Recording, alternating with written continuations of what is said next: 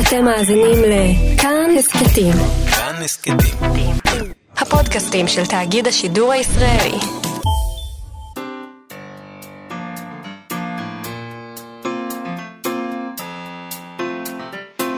מה שכרוך עם יובל אביבי ומה יעשה לה. שלום, אנחנו מה שכרוך, מגזין הספרות היומי שלכם בכאן תרבות. תוכנית אחרונה שלנו לשבוע זה, אפשר להאזין לנו ב-104.9 וב-105.3 FM או באפליקציה של כאן, שאפשר למצוא בחנויות האפליקציות.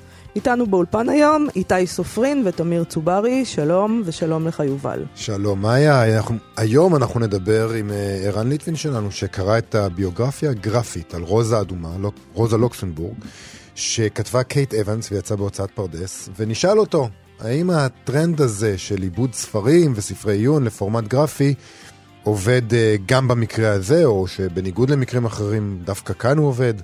Uh, נדבר גם עם uh, צליל אברהם שלנו. בפינתה צליל אברהם מחפשת עבודה. נדבר על מס הכנסה, שזה קשור לעבודה, גם. Uh, לפני הכל, אנחנו מדברים על זה לא מעט, יש ספר חדש של, על נשיאות ארצות הברית, אבל הוא קצת שונה. ממה שאנחנו רגילים אליו ממדפי ה non-fiction בבארנס נובל. נכון, אנחנו מדברים אה, לא מעט על ספרים שנכתבו על נשיא ארצות הברית דונלד טראמפ, והרבה ספרים שנכתבו בכלל על נשיאות ארצות הברית, בעקבות הכהונה שלו. הטראומטית, יש שיגידו, אה, ואפילו עדיין על ספרים שנכתבו על קודמו, ברק אובמה, ועכשיו יש גם סדרת ספרים שבה אובמה וסגנו ג'ו ביידן משמשים כזוג חוקרים אה, עזים, מפצחי תעלומות, אה, בעצם קריירה שנייה אחרי הקריירה הפוליטית שלהם. כך זה בספר הראשון, Hope Never Dies, שיצא ביולי שעבר, ועכשיו כבר יוצא הספר השני, Hope Rides Again. התקווה רוכבת, רוכבת שוב. שוב. אה, שמות טובים. האימפריה מכה שנית. הספר הראשון אה, מ-2018 היה כמובן גם, כמובן, רב מכר של הניו יורק טיימס. אה, מי שכתב את הפלא הזה זה אנדרו שייפר, שמספר שההשראה שלו הייתה התיעוד הבלתי פוסק של אובמה וביידן נהנים ביחד. היו מלא תמונות שלהם. בתקשורת שהם מתחבקים וצוחקים והכל נראה מאוד מאוד כיפי, הוא אומר, אנשים צילמו אותם כאילו הם היו ילדי בית ספר. אה, הוא סיפר שזה עורר בו את הרצון להוציא אותם ביחד להרפתקאות בסגנון שרלוק הולמס ודוקטור ווטסון. באנגלית כמובן מכריזים על, ה, על הספרים האלה כגילום ספרותי של הברומנס של השניים. הברומנס זה, מי שלא מכיר, זה קיצור של brother romance. אני לא מכירה. באמת? את לא מכירה ברומנס? לא, לא, אני לא מכירה. ברומנס זה סלנג כזה לחברות אה, אה, אמיצה אך אפלטונית. בין שני גברים, יש להם ברומנס. הבנתי.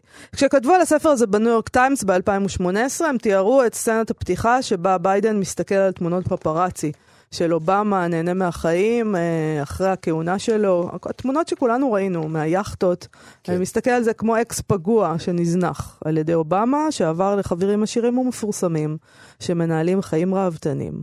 שמונה שנים, אומר ביידן בספר, והוא אפילו לא שולח לי גלויה. אה, שפר אמר אז, אה, שסצנת הפתיחה עלתה במוחו כשהוא ראה כיצד כלי התקשורת באמת מסקרים את החיים של אובמה אחרי הפרישה, שנראו כמו חופשה אחת ארוכה, והוא אמר, חשבתי לעצמי, אתם יודעים מי בטח מקנא עכשיו? ג'ו ביידן. שייפר אמר לתחנת טלוויזיה מקומית בארצות הברית שהספרים טעונים פוליטית, כל מה שאתה עושה עם פוליטיקאים, מיד יהיה מישהו שינסה לפרש את זה, אבל מצד שני, היו לא מעט קוראים שהרגישו שהם לא פוליטיים בכלל. הוא גם סיפר שכל מיני קוראים מהצד הימני של המפה הפוליטית אמרו לו שהם לא אהבו את הבחירה במנהיגים הדמוקרטיים כגיבורים ראשיים, אבל המשיכו לקרוא בגלל העלילה המותחת. וזה תמיד טוב שאנשים ממליצים על עצמם. אז תקבלו את המילה שלו, הוא כן. הסופר הרי. זה קטע יפה היה כשהוא פגש את ביידן, אה, שהכיר את הספר, ואמר לו שהוא עשה עבודה טובה, אבל אחר כך בשיחה שלהם הוא הודה שהוא לא טרח לקרוא את הספר, שזה גם כן נחמד. אה, נספר קצת על הספרים עצמם, שזה נשמע פשוט מופת, העניינים האלה. בספר הראשון, אה, עובד רכבת שאהוב מאוד על ביידן, מת בנסיבות מסתוריות. וסגן הנשיא לשעבר חובר אה, לחברו הטוב, הנשיא ה-44 של ארה"ב, כדי לחגור את המקרה שמוביל אותם לפינות האפלות של דלאוור, שזה כמובן אה, מקום מגוריו. אה, בספר השני, זה בשיקגו דווקא, שזה העיר של אובמה, מתחקים אחר הטלפון הסלולרי המפורסם של אובמה, הבלקברי שלו, שהיה אחד הסמלים ככה של המרוץ הראשון שלו לנשיאות, והוא נגנב, הבלקברי. אה, החשוד הראשי בגניבה הזאת נמצא ירוי והרוג, אז משטרת שיקגו פותרת את זה כמקרה קלאסי של מלחמת כנופיות, אבל אובמה וביידן אה, לא, לא מוכנים אה, סתם ככה לזנוח את החקירה, הם נכנסים לעובי הקורה ומגלים שמאחורי המקרה הזה יש משהו אפל בהרבה. אוקיי, אז בניו יורק טיימס כתבו על הספר ב-2018 ותיארו כיצד בסצנה אחת אובמה מתפרץ לבר אופנוענים קשוח בדלוור, נושא רובה ציד קצוץ קנה כדי להציל את ביידן מהמון זועם. נראה שכולכם מכירים את החבר שלי פה, ביידן אומר להם. כן, זה הבחור שהרג את בן לאדן, הם עונים. הם טענו שם שאובמה תופס את התפקיד של ווטסון, דוקטור ווטסון. אה, אנליטי וקר, בעוד שביידן הוא אימפולסיבי והחם. הם גם כתבו שהספר הוא פנטזיה אסקפיסטית שתדבר אל ליבם של ליברלים שמתגעגעים לשלטון הקודם ומחכים שהשניים יחזרו מפרישתם ויצילו אותם. אף אחד לא יציל את הליברלים, לא יעזור כלום. אה, הם גם אמרו אבל, אה, בניו יורק טיימס, שלפרקים זהו גם סיפור מפתיע בכנותו, על חברים שהתרחקו. והתאחדו מחדש בנסיבות משונות. טוב, לי זה כמובן, אה, זה נשמע זוועה ממש, אה, נשמע כמו ספר שיכול להיות הסמן אה, של עידן מות הדמיון, בעידן בו אין יותר דמיון, כולם כותבים על עצמם ועל הסבתא שלהם.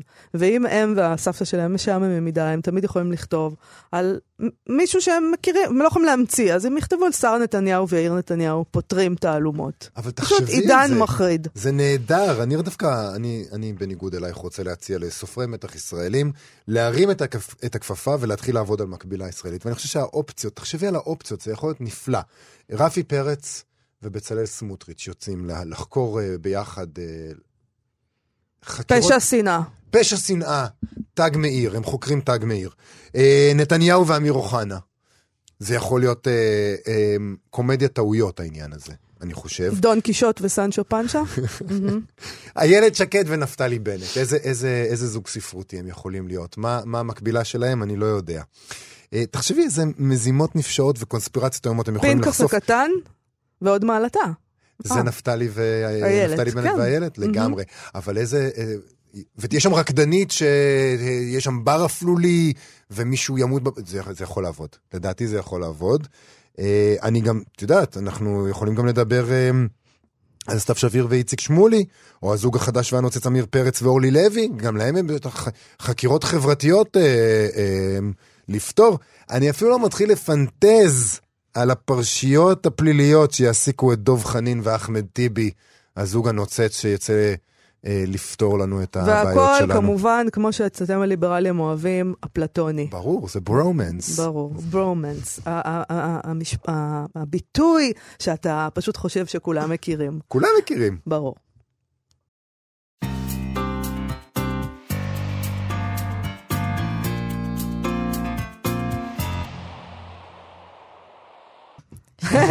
עם פינתה. צליל אברהם שלנו מחפשת עבודה. שלום צליל. שלום, מאיה, שלום יובל. שלום. על מה מדברים היום? היום הבאתי ספר שאני ממש אוהבת, בזעיר אנפין של ירמי פינקוס, שיצא בהוצאת העם עובד. ספר פשוט נפלא, עזבו עכשיו עבודה, לא עבודה. תקראו אותו. נכון. בכלל ירמי פינקוס, אפשר להגיד את זה, לדעתי, וואי, על כל הספרים שלו. הוא כל כך בעיניי נפלא. הוא אדיר. מצחיק ומלא בתובנות. ואנחנו עכשיו אה, ניכנס אה, ככה ישר בלי, זה, זה רומן, אז יש פה הרבה, הרבה מסביב, אבל, אבל נניח לזה וניכנס ישר למכולת של יוסף צינמן ברחוב יהודה מכבי בתל אביב. אוקיי. ב-14 במאי 1989, ב-10:55 בבוקר, ישב יוסף צינמן במקומו הקבוע מאחורי הקופה הרושמת, סעד את ליבו בגביע שמנת וקרא בעיתון, אחד משלושת השרים החישוקאים הסביר את התנגדותו למהלכי השלום האחרונים. טוביה השמן הבריק בשלווה את דלתות המקררים. לקוחה מזדמנת חיטטה במדף הפירות היבשים. ואז, בדיוק ברגע שהושיט החנווני את ידו לקחת לו לחמניית פרג נוספת, התפרץ למכולת בעל הבית בחולצת משבצות גדולה מכפי מידותיו. צינמן ציין לעצמו שזה כמה חודשים, האיש מתכווץ והולך לנגד עיניו, תופעה מעניינת שעשויות להיות לה השלכות על עסקיו שלו. פער את עיניו, טלטל את זרועותיו הכמושות כמי שנכנס בו השד, וזעק בקולי קולות, מס הכנסה אצל יונגר הקצב. המכולתניק הזדקף באחת, השליך את גביע השמנת לזבל, טיטה בכף ידו את הפירורים מהדלפק, ואסף את שולי החולצה לתוך מכנסיו, כאילו מדובר בביקורת פתע מטעם אגף התברואה. טוביה, טוביה קרה, התקפה.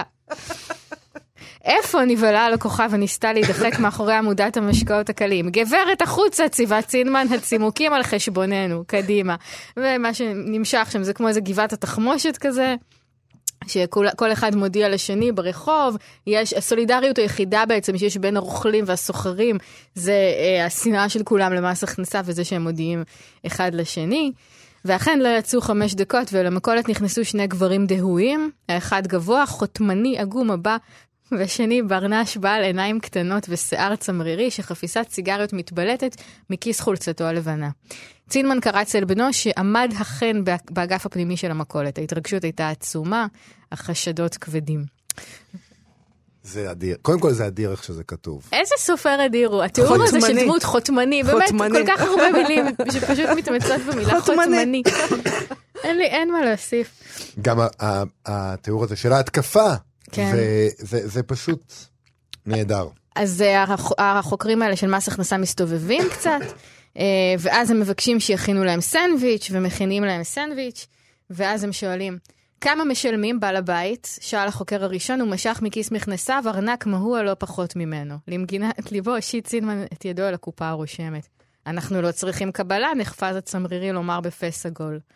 אדוני הנכבד, שאף צינמן שאיפה עמוקה והתנפח למלוא ממדיו. אדוני, אתה והחבר שלך קליינטים חדשים אצלי, אני לא מכיר אתכם, אני לא יודע איזה מין בני אדם אתם. בהחלט יכול להיות שאתם לא צריכים קבלה. אבל לי זה לא משנה, מצידי תזרקו אותה לזבל או תמסגרו ותתלו על הקיר, זה כבר לא העסק שלי, רק תנו לי להדפיס אותה. אני את שלי אעשה ואתם מוזמנים לקרוא לי פראייר. בבקשה, אני לא מתרגש. להגיד לכם למה? רבותיי, כי נולדתי בארץ הזו והארץ הזו יקרה לי. ממה נחזיק את הצבא? ממה נסלול כבישים? ממה נשלם את החינוך של הילדים? מאיפה יהיה לנו לתמוך במוכי גורל? פה הצביע יוסף בדיסקרטיות לעבר פרץ הפועל שעמד לצד מדפי המלח סוכר וחיטט באפו. הנה לכם התשובה מהקבלה הקטנה הזו שתכף אדפיס. ארבע וחצי על הסנדוויץ' ועוד שניים בשביל הקרטיב. אבל ברגע שקפצה מגירת המטבעות החוצה, החביר הפטריוט והתכווץ. מאחד התאים הציץ אליו הפתק הקטן, השמור שם תמיד, ועליו מספר אחד בלבד. סך התקבולים השחורים שנמשכו בספירה האחרונה. למספר הזה לא היה שום קשר כמובן עם הסכום שנרשם על גבי הסטיל הפנימי, ובתנאים מסוימים היה עשוי לעורר שאלות גדולות. איך יכול היה לשכוח? מצדו האחר של הדלפק המתין כביכול לתורו עוד בעל עניין, נתן קוטנר, שהתחזה עד כה לחובב נלהב של עוגות, ועכשיו התקדם על הקופה, אוחז בשתי ידיו מגדל קופסאות מכל צורה וצבע. בעל הבית הזה כן תפס מיד את חומרת המצב. הוא לא יכול לדעת כמובן מה גילה החנווני בתוך המגירה שהבהיל אותו כל כך, אבל היות שאדם קרוב אצל עצמו, היה בטוח שמדובר באחת מאותן פתקאות מפוקפקות. לא היה זמן לחשוב, היה צורך לפעול. שימו לב עכשיו, רגע של סולידריות חברתית. תעזרו לי! הלב הלל שמט את הקופסאות על סביבותיו ברעש גדול וטפח ביד רועדת על חזהו. שני החוקרים ירו להושיט יד. בו ברגע חטף צינמן את הפתק המפליל, תחב אותו לפיו ובלע. זה עופר נמרודי, all over again. טוב, נעצור פה. רגע, אז אנחנו מדברים בעצם על מס הכנסה, כן. מלבד היותו של ירמי פינקוס אה, סופר נהדר, אוקיי, זה נכון, מסכימה איתך בכל לב. כן, בעצם יש פה מלחמה. היחס של הישראלים... יש פה מלחמה, בעלי העסקים, ויש שם גם סולידריות עם הלקוח שיש שם, וכל המעמדות ביהודה מכבי, לכולם יש אויב משותף, כמו שאמרנו, שזה מס הכנסה, והנאום הזה שהוא נושא, אנחנו תכף, תכף אני אקריא לכם משהו, שהוא אומר, איך אנחנו, איך הצבא יילחם, ואיך אנחנו זה, בזכות מס הכנסה, הוא יודע את המילים הנכונות, אין שום ספק לכל מי שקורא את זה שאין בן אדם אחד ברחוב הזה, ובמדינה כנראה, שחושב, שחושב ככה. ככה ברצינות, שיכול להגיד את זה בלי איזושהי קריצה. עכשיו מה, למה כאילו? למה?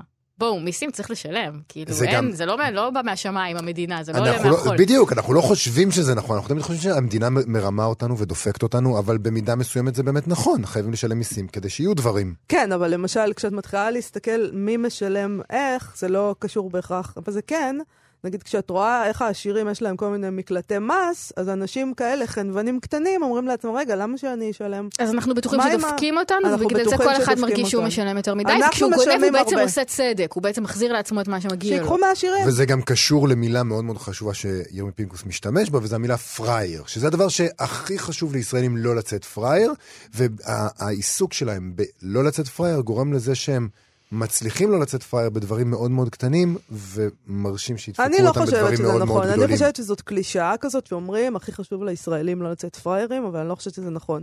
אני חושבת שהרבה אנשים, כאלה שעובדים קשה, מעמד בינוני מינוס, החנוונים האלה, ולא רק חנוונים, אה, כבד עליהם המס הכנסה הזה, והחיים שלהם קשים, והם מרגישים שלוקחים להם מהכיס כסף שהם צריכים באמת. אוקיי? החיים שלהם קשים.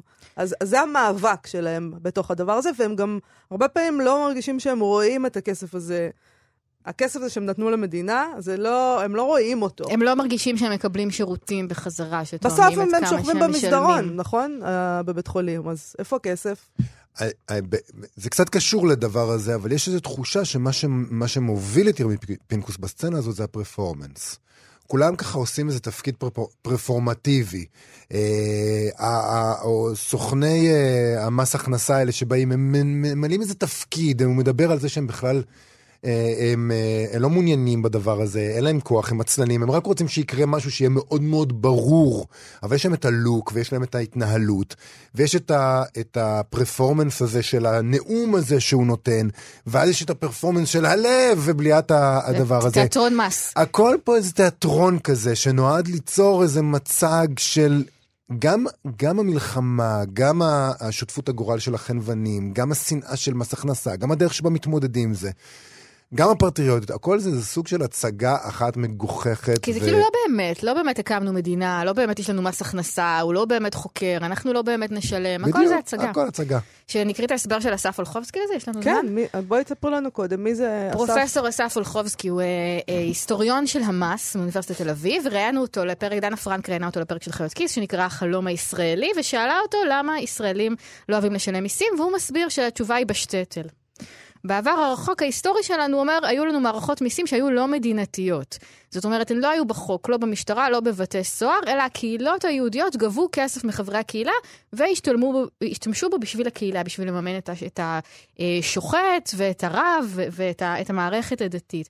המערכת המשפטית זה היה כאילו הצאר, האימפריה, מישהו מחוץ שלוקח כסף מהיהודים והם לא רוצים לשלם את זה כי זה לא בשבילם, זה לא חוזר אליהם. כן. זה, זה ישר נתפס בתור האויב. ובאמת, בתקופת הקמת המדינה, המדינאים פה היו מודאגים מזה שהיהודים הם, בישראל הם גלותיים, והרעיון של לשלם מס הכנסה לעצמם זר להם. אה, זה אה, ציטוט של. יושב ראש ועדת, יושב ראש ועדת הכספים של הכנסת ב-1950.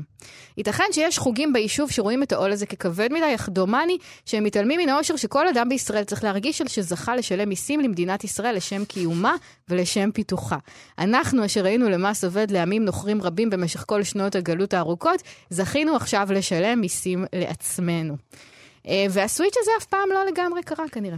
אה, יש גם את הדבר הזה שאנשים אה, בישראל אה, מאוד, וזה האמת רואים גם במקומות אחרים בעולם, מאוד מתרעמים לשלם מיסים, כי הם משמשים לדברים שמנוגדים לחלוטין להשקפת עולמם. זאת אומרת, אנחנו רואים את זה, מה פתאום אני אשלם מיסים, נגיד, כדי שימנו בזה ביטחון ל- להתנחלויות. ולהבדיל, למה שאנחנו נשלם מיסים? בשביל לממן... אה, אבל זה הכל ההצגה הזאת. בהבימה, זה את ההצגה הזאת בהבימה, בדיוק. פנימית. אגב, עכשיו, בניגוד לשנות ה-80, שזו תקופה שבה, שבה הספר הזה מתרחש, נטל המס בישראל הוא אה, לא גבוה ביחס לעולם. אנחנו לא משלמים הרבה מיסים ביחס ל- אבל גם לאחרים. נגיד במקומות, אני ש- אה, שומעים את זה גם נגיד, אה, אני זוכר שגם חברים גרמנים אמרו לי את אותו דבר, שבגרמניה נורא נורא מתרעמים על תשלום מיסים, שמממן לדבריהם את הצעירים של ברלין, שלא רוצים לעבוד, ויש להם אה, אה, באמת אה, תנאי אבטלה מאוד מאוד מפנקים, ולימודים חינם כל הזמן, ו, ולמה שאנחנו נממן את הצעירים של ברלין, שרק רוצים ללמוד ספרות ואומנות, ולשבת בסטודיו שהממשלה מסבסדת להם, ויש איזה מין דבר כזה, אני חושב ש... אה, הסולידריות הזאת גם הסולידריות שמתאר ירמי פינקוס בין הסוחרים, mm-hmm. שאת תיארת אותה, היא סולידריות פייק. היא סולידריות שמבוססת על רווח קפיטליסטי.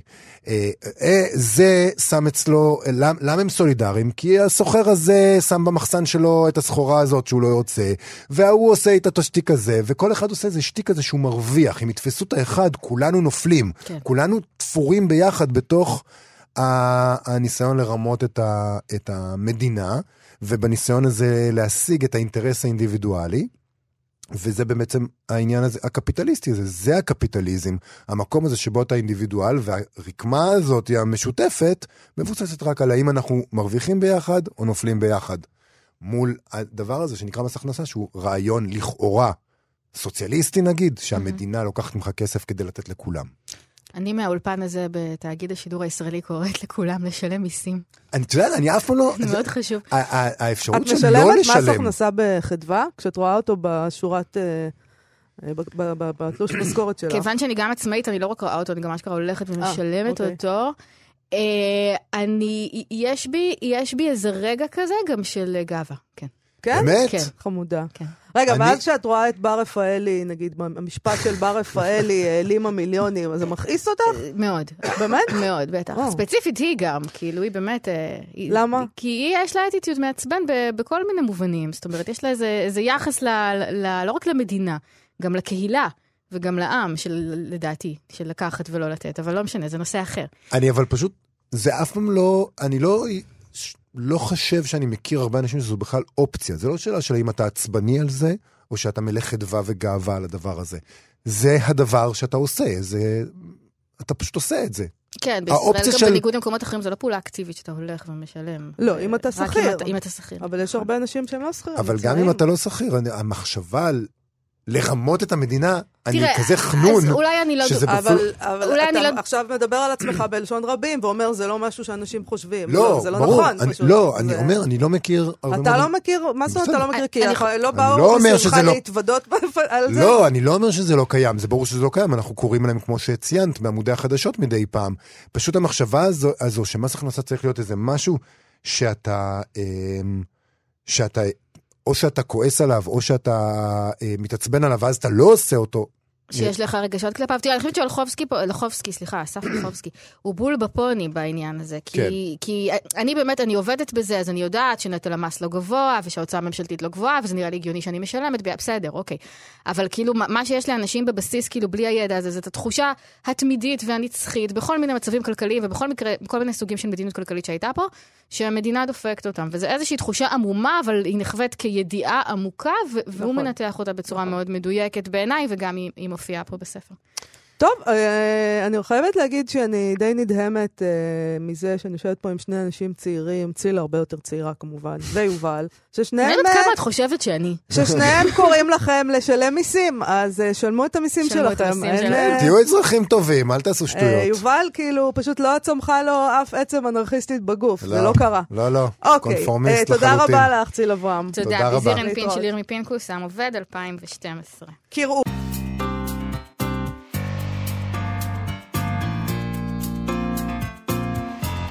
אנחנו מה שכרוך אה, בכאן תרבות. חזרנו אליכם ואיתנו ערן ליטבין מכאן ג', שידבר איתנו היום על הביוגרפיה הגרפית של רוזה אדומה, רוזה לוקסמבורג, שיצאה בהוצאת אה, פרדס, אה, כתבה את זה ואיירה את זה קייט אבנס, ואני חייב להתחיל אולי עם הכריכה, שפשוט ציור מזעזע. תרגם את זה ניב סבריאגו. נכון, שלום ערן ליטבין. שלום. הכריכה מראה את מי שהיא רוזה, את רוזה אדומה, כפופת ראש, כשרעמת השיער שלה היא שדה קרב. מלחמת העולם הראשונה על ראשה. וזה פשוט ציור היום. בבקשה, קח את זה. אז עשית קצת ספוילר. ערן ליטבין, אתה מוכן לספר לנו על הספר הזה, כן, בבקשה? כן, נספר לכם. אה, השנה מציינים 100 אה, שנה לרציחתה של אה, רוזה לוקסמבורג, הלוא היא רוזה אדומה. נספר קצת על, ה, על הדמות, ואחרי זה גם על הספר. כן, מי היא הייתה? מדובר בבחורה שנולדה כנראה בזמן הלא נכון מבחינתה. סוף המאה ה-19, מגלה בגיל מאוד מאוד צעיר איזו תשוקה מאוד גדולה לידע ולרצון להבין את העולם ואיך הוא עובד. והיא מתחילה לקרוא מניפסטים של מרקס, ובכלל להתעניין בכל הדבר הזה. אה, בגיל מאוד צעיר מקצרת את שערה, מחליטה קצת יותר מאוחר שהיא לא תביא ילדים לעולם, והיא משקיעה את כל כולה ב... אה, להילחם בקפיטליזם וב, ובלהראות לעולם שמלחמה היא בעצם אה, תוצאה של בעלי אינטרסים ובעלי ממון. והיא הולכת על זה בגדול, וצריך להגיד שבתקופה ההיא, בשנים ההן, אישה שאומרת כאלה דברים, זה, זה לא רק משונה, זה גם אה, מאוד מאוד יוצא דופן. והיא משלמת מחיר על הדבר הזה, והיא נעצרת ונכלאת, כי היא מפרסמת את הדעות שלה ולא חוסכת במילים. והשלטונות אה, לא, מאוד לא אוהבים לא את זה. לא מחבבים אותה. לא כן. מחבבים אותה בכלל. אה, וסופה לא טוב, אוסרים אותה, ובסופו של דבר מוצאים אותה להורג.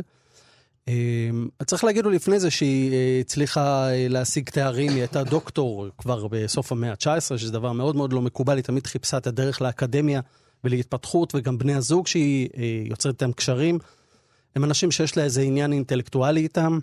וגם היא הייתה אישה מאוד חופשייה, היו לה הרבה בני זוג, היא ממש הייתה ככה, היא טיפוס באמת, מעניין. היא לא, היא לא התאים את עצמה לרוח הזמן, נכון. אה, אבל היא הייתה ממש אנרכיסטית, אפשר להגיד. היא באמת עשתה מה שבא לה. היא לא הייתה משלמת מיסים. אם כי היא הייתה, נגיד, בניגוד... בניגוד לכל מיני אה, מרקסיסטים וזה, היא הייתה, היא התנגדה לאלימות. היא התנגדה לאלימות, והעניין שלה אה, להציב את המלחמה בתור איזשהו אינטרס של בעלי הון שהוא קצת מאחורי הקלעים, היה ממש חלק מהחזית שלה. וכנראה שגם על זה היא שילמה בחייה. הייתה, שזה מעניין, כי מצד, היא התנגדה לאלימות, והיא חשבה שצריך להיאבק באמצעות שביתות, למשל. נכון. ועדיין היא הייתה שערורייתית בשבילם ומסוכנת בעיניהם. היא... בסופו של דבר כן. זה, זה, זה קבוצת גרילות ימין כאלה, שפשוט uh, עשו לה הוצאה להורג. ממש uh, ככה, אנשים ש... המשטר אולי העלים עין, אבל הם פשוט תפסו אותה. ו... כן, וגם יכול להיות שהמשטר אה, ביקש טובה. נכון, נכון. הם לא בא, היא לא באה להם טוב. ו... ובשנים ההם אפשר היה לגרזן בן אדם ככה, כי מדבר יותר מדי. אז איך הספר? אז תראו, אז... אה, אז אנחנו קודם כל, בוא נגיד שאנחנו מדברים פה על רומן גרפי. מדברים על רומן גרפי. אותי באופן אישי זה מאוד מעניין, הפורמט הזה. אה, בעיניי רומן גרפי הוא דרך מצוינת לתווך חומרים שהיום אה, אנשים, גם צעירים אבל גם בני גילי, נגיד 40-50, לא תמיד יש להם כוח עכשיו לפתוח ביוגרפיה של 500 עמודים. יש משהו מאוד נגיש בביוגרפיה גרפית, השימוש הזה בקומיקס, ב... אבל זה קומיקס למבוגרים, זה לא ילדי. זה לא ספר שמיועד לבני נוער? בכלל ספר... לא מיועד אה, לבני נוער, אה, והוא מפוספס מאוד, ואני אסביר גם למה. אה, הציורים הם איומים פשוט. אני, לא, אני לא כך מבין את הציירת. היא משתמשת קצת באיזה סוגה של אה, מה שהיה פעם נהוג בקריקטורות אה, בצרפת במאה ה-19, שהראש הוא קצת יותר גדול והדמות היא מגוחכת, אבל זה לא עובד. זה פשוט נראה שעשתה את זה, פשוט ציירת לא טובה, פשוט לא טובה. וחבל כי יש סיפור. תמיד שואלים, יש סיפור, אז יש סיפור. אני רואה שיש גם סקס. ב... יש גם סקס, אה, אבל אם אנחנו משווים את זה, אה, חשבתי על משהו אחר שהמלצתי כאן, הביוגרפיה, הרומן הגרפי על הרצל, כן. שדיברנו עליו. אז שם הציורים הם מצוינים פשוט. פשוט עשו יופי של עבודה, ואני חושב ששם זו דוגמה לאיך אתה יכול לקחת דמות. שמאוד מאוד קשה היום לקחת בן אדם צעיר, להגיד לו, לך תלמד מזה הרצל, הנה, יש דרך לעשות את זה. כן. הספר הזה לא עושה את העבודה. יכול להיות שיש דמויות שעבורן הפורמט הזה יותר הולם מאשר לאחרות, שפשוט הדמות הזאת של רוזה האדומה היא משהו שצריך פורמט אחר? רומן גרפי... רוזה האדומה זה דמות נהדרת. רומן גרפי מחייב דמות מאוד מאוד ססגונית. אנריאטה סולד, שהמלצתי על הביוגרפיה שלה לא, לא מזמן, אין סיכוי לעשות איתו רומן גרפי. אבל היא הייתה דמות סנסציונית. כן, אבל, אבל היא הייתה אפורה, נראית הסולד. לא, אני מדבר על רוזה אדומה. אז רוזה אדומה היא, היא, היא מדהימה, היא גיבורת על. זה דמות לטרנטינו. זה גל גדות, כאילו, יכולה באמת בלי צחוק עכשיו לגלם את דמותה. נכון. יש כאן את כל החומרים לרומן גרפי מטריף. זה לא, זה לא קורה כאן. חבל מאוד. תגיד, הספר מתייחס באמת, ציינת כבר שיש שם סקס, אז אני מניח שזה מתייחס גם באמת לדמותה לאישיות שלה, לחיים האישיים שלה, כן. לסקס, בהחלט. ל- אז, אז, ל- אז... לכל הדברים שהם מעבר לפעילות הפוליטית. המהלך שהכותבת עושה הוא במובן מסוים כן טוב, כי הוא מתבסס על כתבים שהיא פרסמה ועל כל מיני פיסות היסטוריה שהיא אספה. אגב, אין הרבה חומר עליה, מסתבר. והספר כן נותן איזה מבט מאוד רחב על החיים שלה, על בני הזוג שלה, על הלך הרוח שבו היא מתנהלת, על הקלוליסיות שלה ועל, ה... ועל האנרכיזם ש... שבו היא מתנהלת. אז במובן הזה אתה מקבל איזו תמונה רחבה על הבן אדם, זה לא רק הפרונטמן, אלא באמת גם מאחורי הקלעים, המשברים הגדולים, והיו גם כאלה. אז במובן הזה אתה מקבל איזה מבט פנורן. יכול להיות שהם מאוד מאוד, אתה יודע, עשו את העבודה הזאת בצורה אה, לא הכי טובה שאפשר, כי רצו לעשות, לקלוע, לפני שהוא חס וחלילה מתפוגג, לגל הזה של אה, ספרות נשים אה, מעצימה, נקרא לזה, שהרבה מאוד גיבורות נשים אה, מקבלות עכשיו התייחסות כדי... אני לא חושבת. זאת אומרת, חושב- קייט אבנס החליטה לכתוב, וככה היא מציירת, וזה לא אני לטעמכם, חושב, אבל בדיוק, כאילו, אני, מה אני לא? חושב שמהר מהר היא עשתה, כי לא, לא היה זמן, עכשיו זה 100 שנה. אני לא חושב. אני כן חושב שיש גל היום, שגם הקולנוע מחפש אותו עם כל גיבורות העל, גל כן. גדות וזה, לחפש נשים חזקות בהיסטוריה ולהעלות את, אה, את המודעות לעניין הזה, מהלך אה, מבורך כמובן. אבל אה, אולי צריך לעשות את זה בפינצטה ולתת לאנשים טיפה יותר שפשוט לעשות, מוכשרים. זהו, לעשות את זה טוב.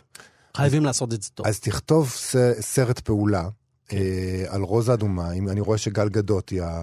אני חושב שאני אלהק אותה לזה. אז קדימה, אנחנו מחכים לצפות לא, בזה. לא, לא. לא? לא? גל גדות. מי? יונה אליאן?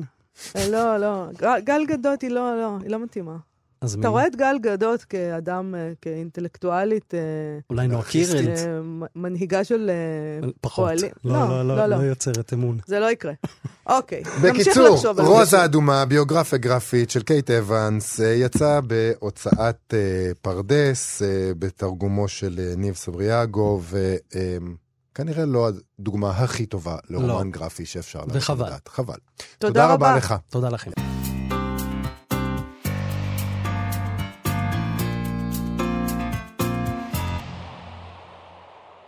אנחנו מה שכרוך בכאן תרבות. אה, פינת הסטטוס היומי נקרא סטטוס של המתרגמת רעות בן יעקב, שחוזרת בפייסבוק לביקורת של יהודה ויזן על הספר החדש של אהרון שבתאי, ספר שיריו, אה, שגם אה, דיברנו עליו כאן בתוכנית לפני כמה זמן. היא מגלה שם משהו שאני פספסתי כשקראתי את הביקורת, וגם לה וגם לאחרים שם יש מסקנות מהגילוי הזה. גם לך? בואי נקרא את זה, אנחנו נדבר על המסקנות שלי אחר כך. אה, ככה היא כותבת. אחד המשפטים הראשונים של ויזן בביקורת על ספרו של שבתאי, תוך כדי הגילוי הנאות שהם בדיז וההסתייגות המביכה מעצם העיסוק בגילוי ובנאותות והפוליגטיקה על עצם האפולוגטיקה, שמצליחה להיות הכי פחות מתנצלת ביקום, מופיע המשפט, מי שמעורה ולו במעט בתהליכים שעברה השירה העברית בחמישים השנים האחרונות, יודע. ואז, בעוד ניסיון לשרטט דיוקן של משורר בזיקה היסטוריוגרפית, יש מיפוי של ההשפעות על שבתאי וגם מיפוי או התייחסויות לעשורים הללו בשירה העברית. אלה שמות המשוררים וההוגים המופיעים במאמר. ואז יש את הרשימה הבאה. אהרון שבתאי, ביאליק, טי.אס. אליוט, עזרא פאונד, טי.אי. יום, רבי עקיבא ורבי יהושע ובן עזאי, וזה סיפור חניכה תלמודי המתרחש בבית שימוש. נתן זך, אדמונד ספנסר, לואי זוקובסקי, שאול צ'רניחובסקי, ארכילוכוס, אריסטופנס, הסיודוס, אריסטו, מאיר ויזלטיר, ויליאם קרלוס וויליאמס, הרולד שימל, זלי גורביץ', אלון אלטרס, אפרת מישורי, אריק א', רועי צ'יקי ארד, ערן הדס, תומר ליכטש, יצחק לאור, ישראל אלירז, פיליפ לארקין, שלונסקי, אלתרמן, דוד אבידן, אני מקווה, מקווה שלא פספסתי איש. אישה אחת, היא ממשיכה, יש ברשימה הזאת, כמושפעת כמובן, ולא כמשפיעה. אי אפשר להמשיך עם המיפויים הרק-גבריים הללו. זה לא מעורה ואי אפשר לחשוב שיצאו ככה, אה, יצאו ככה מפות בעלות ערך כלשהם. זו גם הבעיה החוזרת ונשנית של ויזן שמונעת ממנו לדעתי להצליח לספר סיפור בעל ערך. מסתכלים רק על חצי, לא רואים כלום. טוב, יפה מאוד, כל הכבוד. מבחינתי זאת פשוט התייחסות אה, מאוסה למציאות. אה, אם שבתאי הושפע מכל האנשים האלה אה, ש, שוויזן מציין, ולא מנשים, אז מה זה אומר? שצריך להמציא נשים שהוא הושפע מהן, או לחלופין, לא לכתוב עליו, על אהרון שבתאי, כי הוא לא הושפע באופן שוויוני מגדרית, זה פשוט הבלים גמורים, באמת. אה, יהודה ויזן מדבר על אנשים ש... ששבתאי הושפע מהם. מה לעשות? אלה האנשים ששבתאי הושפע מהם. מה, מה ההצעה שלה?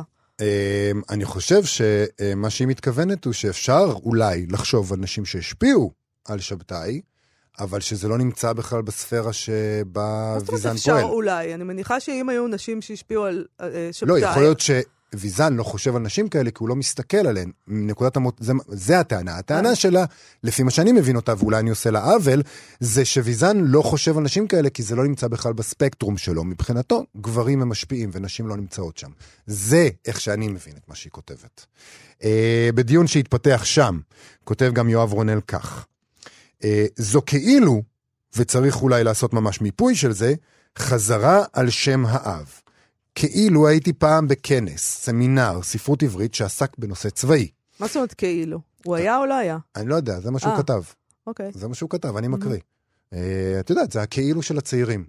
אני לא חושבת שזה הכאילו של הצעירים, זה נשמע לי כאילו של האקדמיה. של האקדמיה. זה בהחלט נשמע כמו... זה אה, נשמע כמו פרודיה. זה נשמע כמו תגובה אקדמית, גם התגובה שלה נשמעת ככה, פרודיה. פרודית, כן. אני אקריא את ההמשך. כן.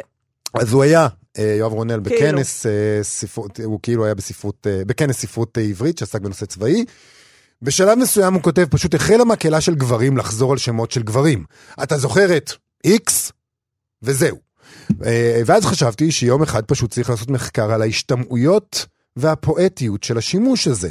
כמעין צופן מעניק משמעות, למרות שלמעשה אין לו שום משמעות. צופן של מי שמכיר מכיר, ויש ערימה של שמות שבונים שנערמת בהנהון אינסופי.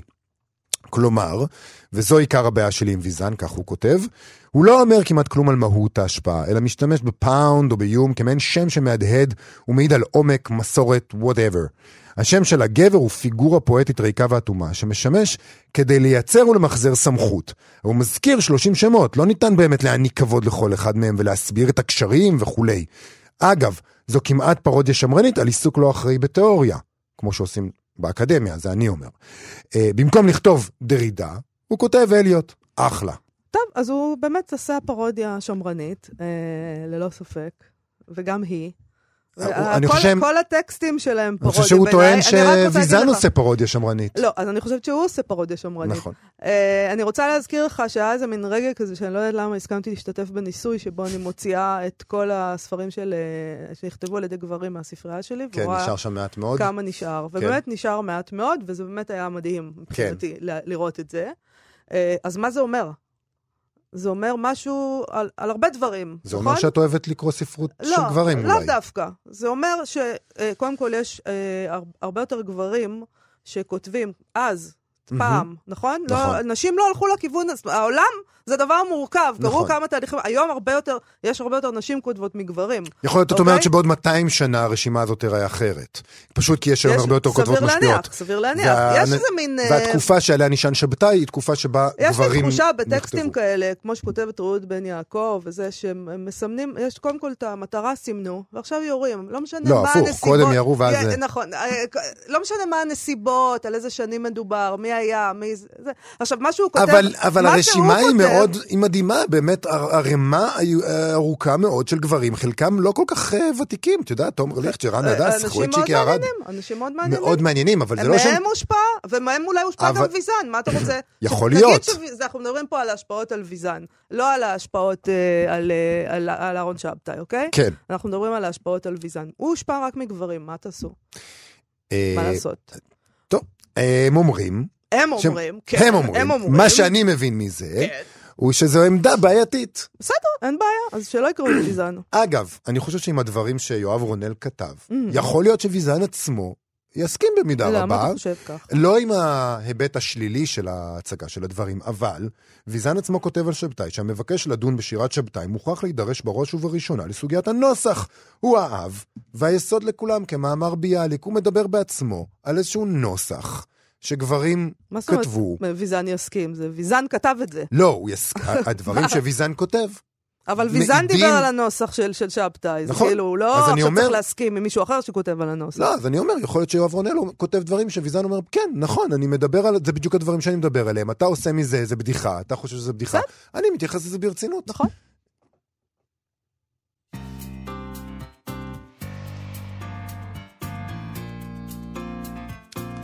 ואפרופו בדיחות, בוודאי שמעת יובל, אה, קשה היה לחמוק מזה, אה, ה- ה- היחס שנע בין נגעל למשועשע. אה, לא זכה הטריילר של הסרט Cats. יש עכשיו עיבוד קולנועי אה, ל Cats, המחזמר המצליח. אה, ברשתות החברתיות זאת הפכה לבדיחה מאוד גדולה, על זה שבסרט הזה יש שם כוכבים מאוד מאוד גדולים, אידריס אלבה, טיילור סוויפט, ג'ודי דנץ', ג'ניפר הדסון. אה, הם, הם נראים משונה בטריילר הזה, בוא נגיד. אה, אבל הטריילר הוא באמת נראה משונה, ו- ואין מה להגיד, הוא גם מזמין בדיחות. אני בהתחלה לא הבנתי על מה הם מדברים, אבל הלכתי לראות כדי להבין אני מה... לא ראיתי את הטריילר, את חייבת לספר מה מה אני קורה לא, שם. אני לא אספר. תלך ותטריח את עצמך. אה, טוב, תראה, נראים שם חתולים עם ראש אנושי, למשל, אוקיי? זאת אומרת, כאילו חתול מין... ש- שהדביקו עליו בתוכו פרצוף? הדביקו את הפרצוף של ג'ודי דנץ'. אה, הם מחוברים לגוף של חתול שעומד על שתי רגליים, או כל מיני דברים כאלה. חלקם לא לובשים כלום, לחלקם אה, אה, מעילי פרווה, מכנסיים, כל מיני מראות מטרידים. ואכן הגולשים ברשתות החברתיות הוטרדו ונהנו להתבדח על חשבון הסרט והמוזרות הזאת, ואין מה להגיד, זה מוזר באמת לראות את דיין ג'ודי דנץ' במראה החתולי המגוחך הזה, אבל אולי בשביל להתמודד עם המציאות הזאת, צריך משוררים. גברים, לא סתם, אוי לא ואבוי, עלינו. אוי משוררים גברים, והנה מנהלי העיזבון של T.S. אליוט מנסים לעזור. אוקיי, אז הם אמרו, מנהלי העיזבון של טי.אס אליוט, שהם חושבים שהוא דווקא היה נהנה מהסרט הזה ומאושר המוזרות שהוא מציג. אה, דווקא, הם אומרים, המוזרות שהפריעה לכל שאר האנשים הייתה בוודאי מוצאת חן בעיניו. טי.אס אליוט הוא משורר שכתב את ספר השירה, ש- אה, ספרו של פוסום הזקן על חתולים שימושיים. סליחה. ובו שירים על כל מיני טיפוסי חתולים. על הספר הזה אה, מבוסס המחזר מר קץ. וזה ספר שהוא כתב בשנות ה-30, במקור מדובר במכתבים שהוא כתב לילדי חסותו, והם פורסמו לראשונה בשנת 39.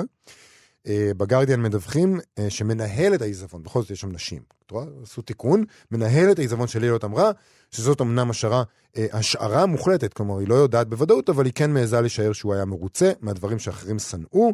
לחתולים בספר יש עולם שהוא מעט לא בסדר. לפעמים נדמה שהם חיים בעולם האנושי, לפעמים נראה כאילו הם חיים בעולם החתולי. אני חושבת שאליוט היה נהנה מהמוזרות העשירה של טשטוש הגבולות בין האנושי לחתולי שראינו בטריילר, זה מתאים לחמקמקות העולם של השירים שלו. הוא גם היה מעריץ גדול של הסרטים של ז'אק טאטי עם הסוריאליזם האורבני שלהם. ובאמת יכול להיות שהגיע הזמן אה, להקשיב למשוררים, בעיקר למשוררים גברים. אה, נדמה לפעמים שהם פחות אה, נודניקים וצדקנים משאר האנשים בעולם, אם כי לפי הפייסבוק לא בהכרח, אז אני לא בטוחה בעניין הזה. טוב, נמשיך.